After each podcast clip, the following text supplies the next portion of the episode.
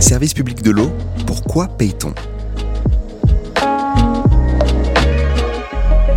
Je suis Cyrus North, créateur de contenu sur YouTube. Je parle de philo, psycho et sociaux. Je suis Noël Bréham. J'ai travaillé à la radio, France Inter, pour Les Petits Bateaux, entre autres, et à la télévision, France 5, pour Silence ça pousse, entre autres. Pour Mono et moi, on anime ce podcast autour des questions que l'eau nous pose en tant que ressource commune et service public. Et on va parler d'argent. Parce que l'eau a un statut spécial. Elle est gratuite, vous allez n'importe où et vous pouvez en trouver. Mais en même temps, vous la payez. En tout cas, vous avez l'impression de la payer. Alors qu'elle n'a pas de prix. Dans cet épisode, nous allons chercher à comprendre le fonctionnement d'un service de l'eau et notamment ce qu'on paye lorsqu'on paye une facture d'eau, puisque tu viens de l'évoquer, Cyrus. En Ile-de-France plus particulièrement, puisque Mon Eau et moi, c'est le service qui gère l'eau pour 133 communes de cette région. Et pour mieux comprendre, nous avons demandé à Éric Requi, directeur général adjoint au syndicat des eaux d'Île-de-France, de nous éclairer. Éric Requi, bonjour. Bonjour.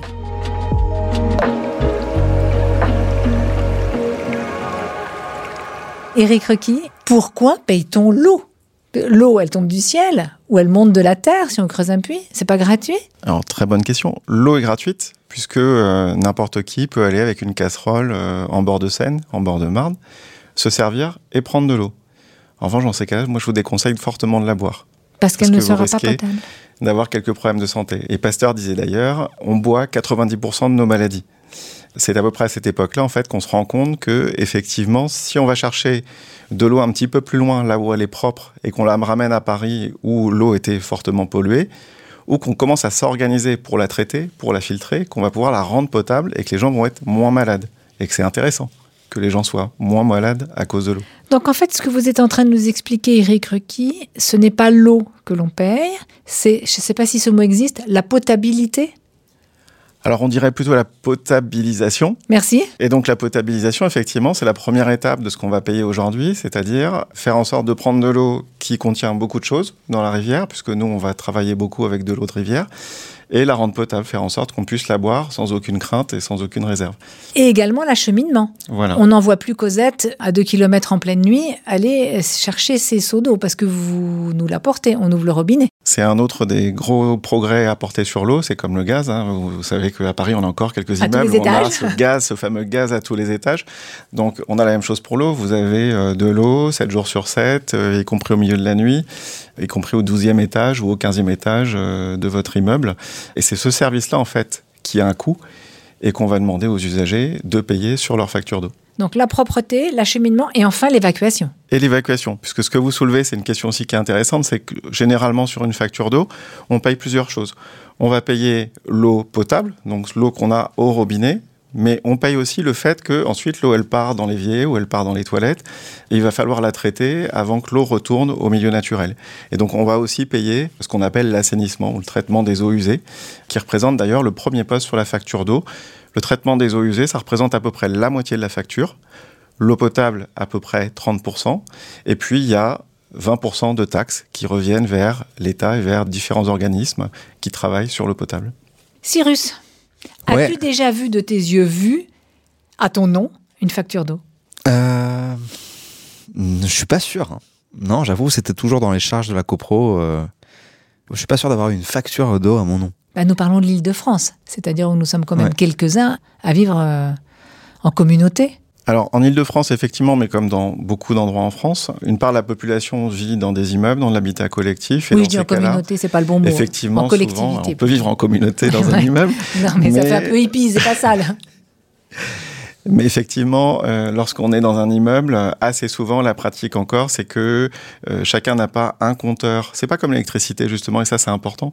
Chacun n'a pas son compteur d'eau pour son appartement, mais l'eau, elle est payée par l'immeuble, par le syndic, et ensuite c'est le syndic qui répartit la facture d'eau de l'immeuble entre tous les occupants de l'immeuble et en tenant compte aussi de ce qui a été utilisé comme eau pour arroser les plantes de l'immeuble, nettoyer l'immeuble, puis malheureusement aussi pour payer toutes les fuites qui sont arrivées dans les parties communes, dans les caves et qu'on n'a pas vu passer et qui vont faire augmenter la facture d'eau de l'immeuble. Pourquoi justement? Pourquoi euh, c'est pas euh, comme l'électricité où chacun a son compteur? Pourquoi je n'ai pas mon propre compteur d'eau? Alors si vous habitez dans un immeuble neuf, aujourd'hui, c'est obligatoire. C'est-à-dire que quand on construit un immeuble neuf aujourd'hui, il faut que chaque appartement et son compteur d'eau, comme pour l'électricité, pour que chacun puisse suivre sa consommation euh, d'eau potable et puis paye directement sa facture. C'est-à-dire que même idéalement, en fait, chaque logement va être abonné directement au service de l'eau. C'est plus l'immeuble qui est abonné, mais c'est chaque logement qui est abonné directement au service de l'eau. C'est ce qu'on appelle l'individualisation. À ce moment-là, il y a un compteur pour chaque appartement, et donc on va avoir la visibilité directe de ce que chaque appartement consomme entre la famille avec euh, deux enfants, la famille où il y a juste deux personnes, même une famille avec deux enfants, si c'est des petits enfants ou si c'est des ados qui prennent trois douches par jour ou qui au contraire sont dans la phase où on prend une douche par semaine, on va pas avoir mm. euh, la même consommation d'eau et donc pas la même facture derrière. Ok, donc là j'aurai une facture à mon nom potentiellement. Là vous aurez une facture à votre nom. vous aurez aussi une facture à votre nom si vous avez la chance d'habiter dans une maison individuelle et à ce moment-là effectivement vous avez votre propre facture à votre nom. J'ai une question. Euh, imaginons, je suis un ermite. J'ai envie de vivre reclus de la société, euh, tel un bon philosophe. Et j'ai envie de sortir du réseau de l'eau et gérer l'eau moi-même. Est-ce que je peux? Est-ce que j'ai le droit? C'est une situation qui est assez peu courante en Ile-de-France puisque c'est très urbanisé, mais en revanche, euh, à la campagne, c'est assez fréquent. C'est-à-dire qu'il y a encore beaucoup de personnes aujourd'hui qui ne sont pas raccordés au réseau de distribution de l'eau, mais qui ont leur propre puits pour alimenter leur maison. Et d'ailleurs, c'est quelque chose qui est important à rappeler dans le contexte de la sécheresse qu'on a connue l'été dernier. C'est-à-dire que ce sont des gens qui, pour certains, malheureusement, euh, se sont retrouvés avec plus d'eau au puits et donc plus d'eau dans la maison. Et qui reviennent voir finalement aujourd'hui Monsieur le maire pour lui dire Monsieur le maire, est-ce que je pourrais me raccorder au réseau d'eau puisque je peux plus fonctionner en autonomie? Donc vous avez le droit, mais avec euh, bah, toute l'insécurité que ça emporte. Ok. Et est-ce que je peux changer de fournisseur d'eau, par exemple? Alors vous n'êtes pas obligé, effectivement, d'acheter de l'eau. En revanche, dans les fêtes, effectivement, il n'y a généralement qu'un seul service d'eau sur chaque commune. Donc c'est pas comme le téléphone, vous n'avez pas le choix de l'approvisionnement en eau en bas de chez vous. J'ai souvent l'habitude de dire, on n'a pas encore trouvé la solution pour acheminer l'eau chez les gens par le Wi-Fi. L'eau, il faut un tuyau. Et il faut s'assurer aussi que l'eau qu'on vous livre, elle, est, elle soit de qualité alimentaire, qu'elle soit propre et que vous puissiez la consommer sans aucun risque. Donc ça, ça emporte une responsabilité. Quelqu'un doit être responsable de l'eau qui est dans le tuyau qui arrive chez vous. Donc on ne peut pas être dans un système où il y a un réseau et où plein de producteurs pourraient balancer des paquets d'eau en disant moi je balance de l'eau pour euh, Noël, moi je balance de l'eau pour euh, Cyrus, mm. où tout ça se mélange dans le réseau et on ne saurait pas finalement, le jour où il y a un problème, qui est à l'origine de ce problème. Quand on y pense, vous pourriez aussi euh, louer vos tuyaux, comme par exemple le font certains services de téléphonie. Pourquoi vous louez pas vos tuyaux? Comment ça se fait que vous êtes le seul acteur? Est-ce qu'il n'y a pas un risque de monopole, entre guillemets euh, je, pense que c'est des questions que les gens peuvent se poser. On est de fait sur une forme de, monopole, mais ce monopole, il est fondé par cette question sanitaire. C'est-à-dire qu'on est le seul service public qui vous apporte un service avec une contrainte sanitaire forte. C'est-à-dire qu'il faut que vous puissiez boire l'eau du robinet sans aucun doute et sans que cette eau vous rende malade. Et donc pour l'instant, on n'a rien trouvé de mieux que de faire en sorte que s'il y a un réseau dans la rue qui alimente tous les immeubles de la rue, il n'y a qu'un seul distributeur qui ait la capacité d'injecter de l'eau dans ce réseau pour hmm. délivrer euh, l'eau à tous les immeubles. Et limiter les risques. Et limiter les risques. Et surtout une question de traçabilité. C'est-à-dire que le jour où il y a un problème, où il y a une difficulté, qu'on soit capable de tracer exactement d'où vient la difficulté, et le cas échéant aussi faire une recherche de, responsabilité. Si on était dans un système type euh, libéré comme les, réseaux de trains euh, en théorie ou l'électricité, effectivement tout le monde pourrait envoyer de l'eau dans le réseau ça se mélangerait. Le jour où il y a une difficulté, on serait en difficulté pour dire d'où vient le problème.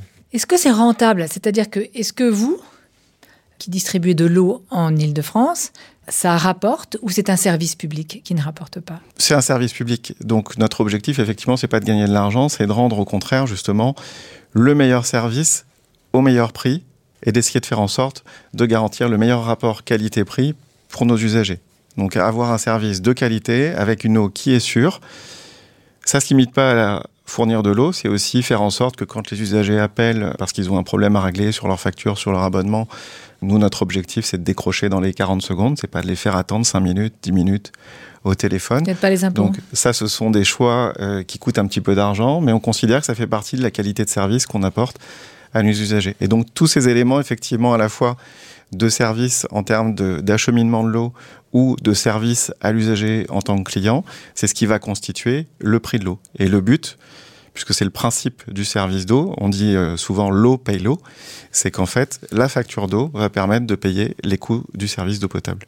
Et rien de plus. C'est-à-dire qu'il n'y a pas d'aide comme une place d'opéra où vous payez 80 euros, mais en fait, elle en coûte 350 alors il n'y a pas d'aide, effectivement, il y a très très peu d'aide pour le service public de l'eau, puisque on est vraiment sur ce principe l'eau paye l'eau, c'est-à-dire qu'on considère qu'on est grand, qu'on est responsable et qu'on doit être en capacité d'équilibrer les comptes, c'est-à-dire qu'on s'organise en fixant le prix de l'eau pour faire en sorte pour que ça couvre que l'on dépense pour pouvoir euh, produire l'eau et distribuer l'eau. Avec vous, Eric Rucky, nous parlons de l'eau en Ile-de-France. L'eau euh, a le même prix dans toutes les régions?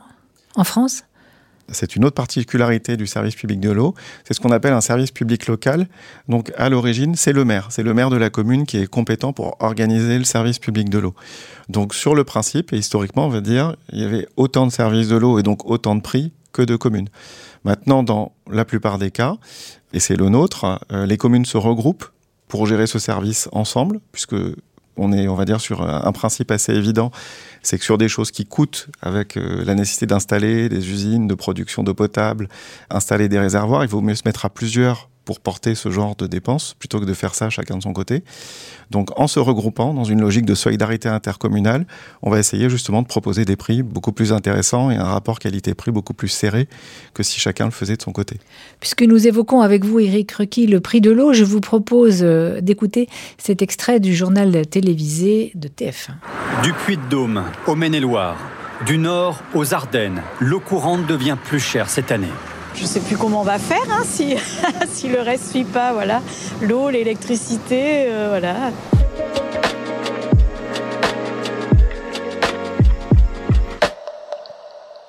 C'était en janvier 2023, Cyrus. Le prix de l'eau avec l'inflation, c'est une question qui va revenir de plus en plus souvent. Qu'est-ce que vous en pensez? Combien vous dépensez en eau chaque mois? Alors chaque mois, non, je ne sais pas. Mais cela dit, il suffit de diviser par 6 puisque je reçois ma facture tous les 6 mois. Euh, une centaine d'euros. Une centaine d'euros par mois, d'accord. Non, ah non, non, non, une centaine d'euros pour les six mois. Pour les six mois, d'accord. Donc une quinzaine d'euros par mois. On est sur un prix qui est relativement raisonnable par rapport aux autres budgets du, ménage. Hein. C'est ce que donc il y a un observatoire national qui existe, qui récupère les données de tous les services publics d'eau potable en France et aussi les services publics d'assainissement et qui fait le constat que en moyenne, quand on regarde aussi les données plus globales de l'Insee sur le budget d'un ménage, la facture d'eau, donc ce que coûte produire l'eau, payer le traitement des eaux usées, c'est à peu près 1,5% du budget d'un ménage. Donc on reste sur une dépense qui est relativement petite à l'échelle du ménage. Attention, ça ne veut pas dire que pour des ménages qui sont en difficulté, qui ont des tout petits revenus, là dans ces cas-là, effectivement, la facture d'eau peut prendre une proportion plus importante. Et c'est dans ces cas-là que nous, on va avoir un programme pour les aider à payer leurs factures, de faire en sorte de limiter la consommation euh, que l'on a. Pour euh, les autres podcasts qu'on a fait euh, jusqu'à maintenant, donc j'ai fait une story euh, où je laisse mes followers en fait poser des questions sur l'eau. donc on a parlé de sécheresse, on a parlé de gaspillage, on a parlé de la qualité de l'eau. J'ai eu plein de questions sur tout ça.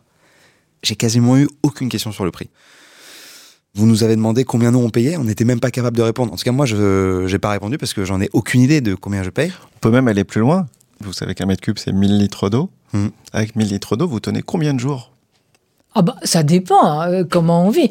Moi, je peux dépenser 5 litres par jour, comme je peux en dépenser 500. Euh, ça dépend si on se lâche, si on prend des douches, si on lave son linge, si on lave sa salade. J'ai aucune idée même des ordres de grandeur pour le coup.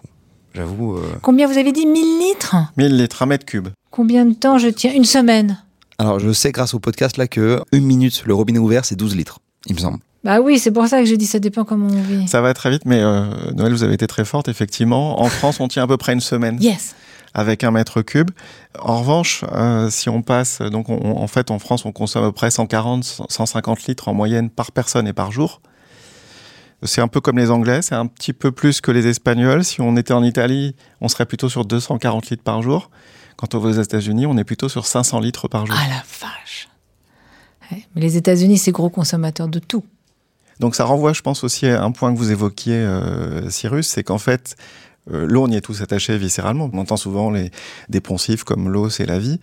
Et donc nous, quand on fait d'ailleurs l'observatoire euh, de ce que pensent les usagers du service de l'eau, on pose souvent la question de dire, première question, le prix de l'eau est-il trop cher? Oui, 80%, l'eau est trop chère. Quel est le prix de l'eau? Deuxième question, je ne sais pas, 80%. c'est quoi les questions que vous, on vous pose le plus? Alors les questions qui reviennent vont être de savoir à quoi sert le, prix qu'on paye sur sa facture. Donc ça, les grands ordres de grandeur, c'est que, et ça peut ne paraître euh, pas complètement intuitif, ce qui coûte le plus cher en fait pour le service d'eau potable, c'est de gérer justement tout ce grand réseau qui permet d'acheminer l'eau partout et de monter dans les étages et d'aller chez les gens. Donc c'est vraiment le fait de pousser l'eau à la sortie des usines, monter dans les réservoirs, en redescendre, aller chez chaque personne, dans chaque logement, pour acheminer l'eau. Ça, ça représente à peu près la moitié de notre budget. Ça coûte de plus en plus cher parce que dans beaucoup de communes en France, le réseau d'eau, il est installé depuis longtemps, depuis plus de 60 ans Mauvais souvent. état. Donc il vieillit, un petit peu comme tout. Et il a besoin qu'on le répare ou qu'on renouvelle les canalisations. Ça, ça va coûter de plus en plus cher. Et on se rend pas forcément compte, mais le réseau Île-de-France, on l'a pas dit euh, lors de ce podcast, mais c'est 8000 kilomètres, donc c'est Ça serait pas énorme. Paris-Pékin par hasard, Cyrus? Mais exactement, Noël. euh, comment tu sais ça?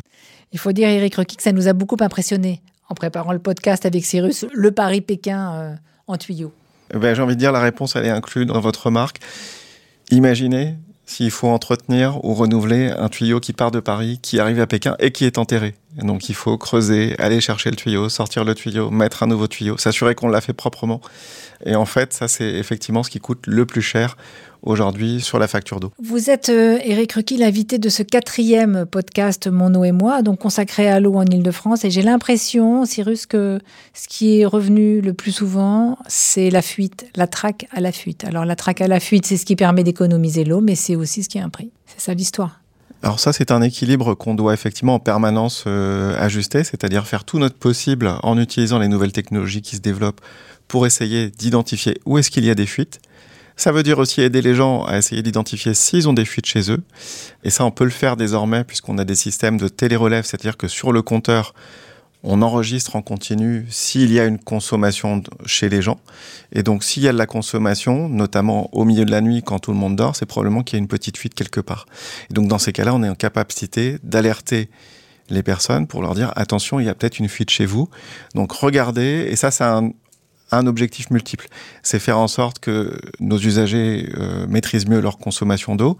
Et puis derrière, c'est faire en sorte aussi qu'ils payent moins cher, puisque si on maîtrise les fuites, on consomme moins d'eau. Et donc, à la fin, on a une facture plus petite. Cyrus, une dernière question? Oui, en fait, euh, moi, je me demandais. euh, là, on a parlé dans l'extrait audio euh, d'inflation. Voilà, je, je me mets à imaginer en fait un futur où euh, le maintien de cette eau, sa distribution, sa filtration euh, coûterait de plus en plus cher. Est-ce que ça, c'est des choses que vous anticipez dès maintenant? Comment vous gérez euh, ces évolutions possibles? Alors effectivement, on travaille pour essayer d'anticiper ces évolutions-là de façon multiple. Il y a un sujet, vous l'avez évoqué Noël, sur la nécessité de traquer les fuites, faire en sorte que quand on produit de l'eau et qu'on la met dans le réseau, on essaye d'en perdre le minimum. Ça peut paraître énorme, mais en fait au CEDIF, on arrive à faire en sorte de perdre moins de 10% de ce qu'on lance comme eau dans notre réseau de distribution.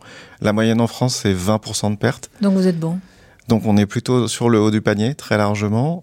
Et vous avez malheureusement encore beaucoup de services en France où on perd jusqu'à 50% de l'eau qu'on lance dans le réseau. Et ça, c'est des choses qu'on va plus pouvoir se permettre à l'avenir. Un autre axe de travail, c'est celui que j'évoquais, c'est que maîtriser les pertes qu'on a sur notre réseau, c'est bien, mais il faut aussi éduquer la population pour mieux maîtriser sa consommation chez soi et limiter les fuites chez soi, parce que les fuites ou la surconsommation, elle est aussi à domicile, il faut être très attentif à cet aspect-là. Donc on a des gros enjeux de pédagogie pour expliquer aux gens comment faire pour utiliser moins d'eau. Et puis ensuite, il y a un travail d'anticipation, effectivement, d'anticiper sur euh, les technologies qu'on peut mobiliser pour faire en sorte de toujours être en capacité de traiter l'eau pour qu'elle soit potable pour un coût raisonnable. Et ça, c'est un travail d'optimisation au quotidien pour faire en sorte de maîtriser cette fameuse euh, facture d'eau.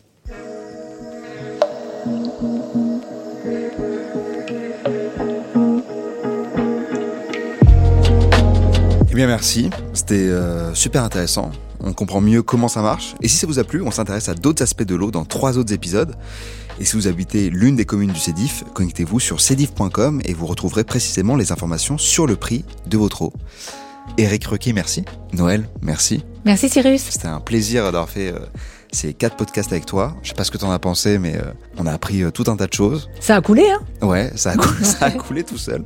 Et c'était fou de se poser autant de questions sur quelque chose qui est omniprésent, hyper important. Vous l'avez dit, euh, Eric Rucky, c'est un poncif, euh, ce l'eau et la vie.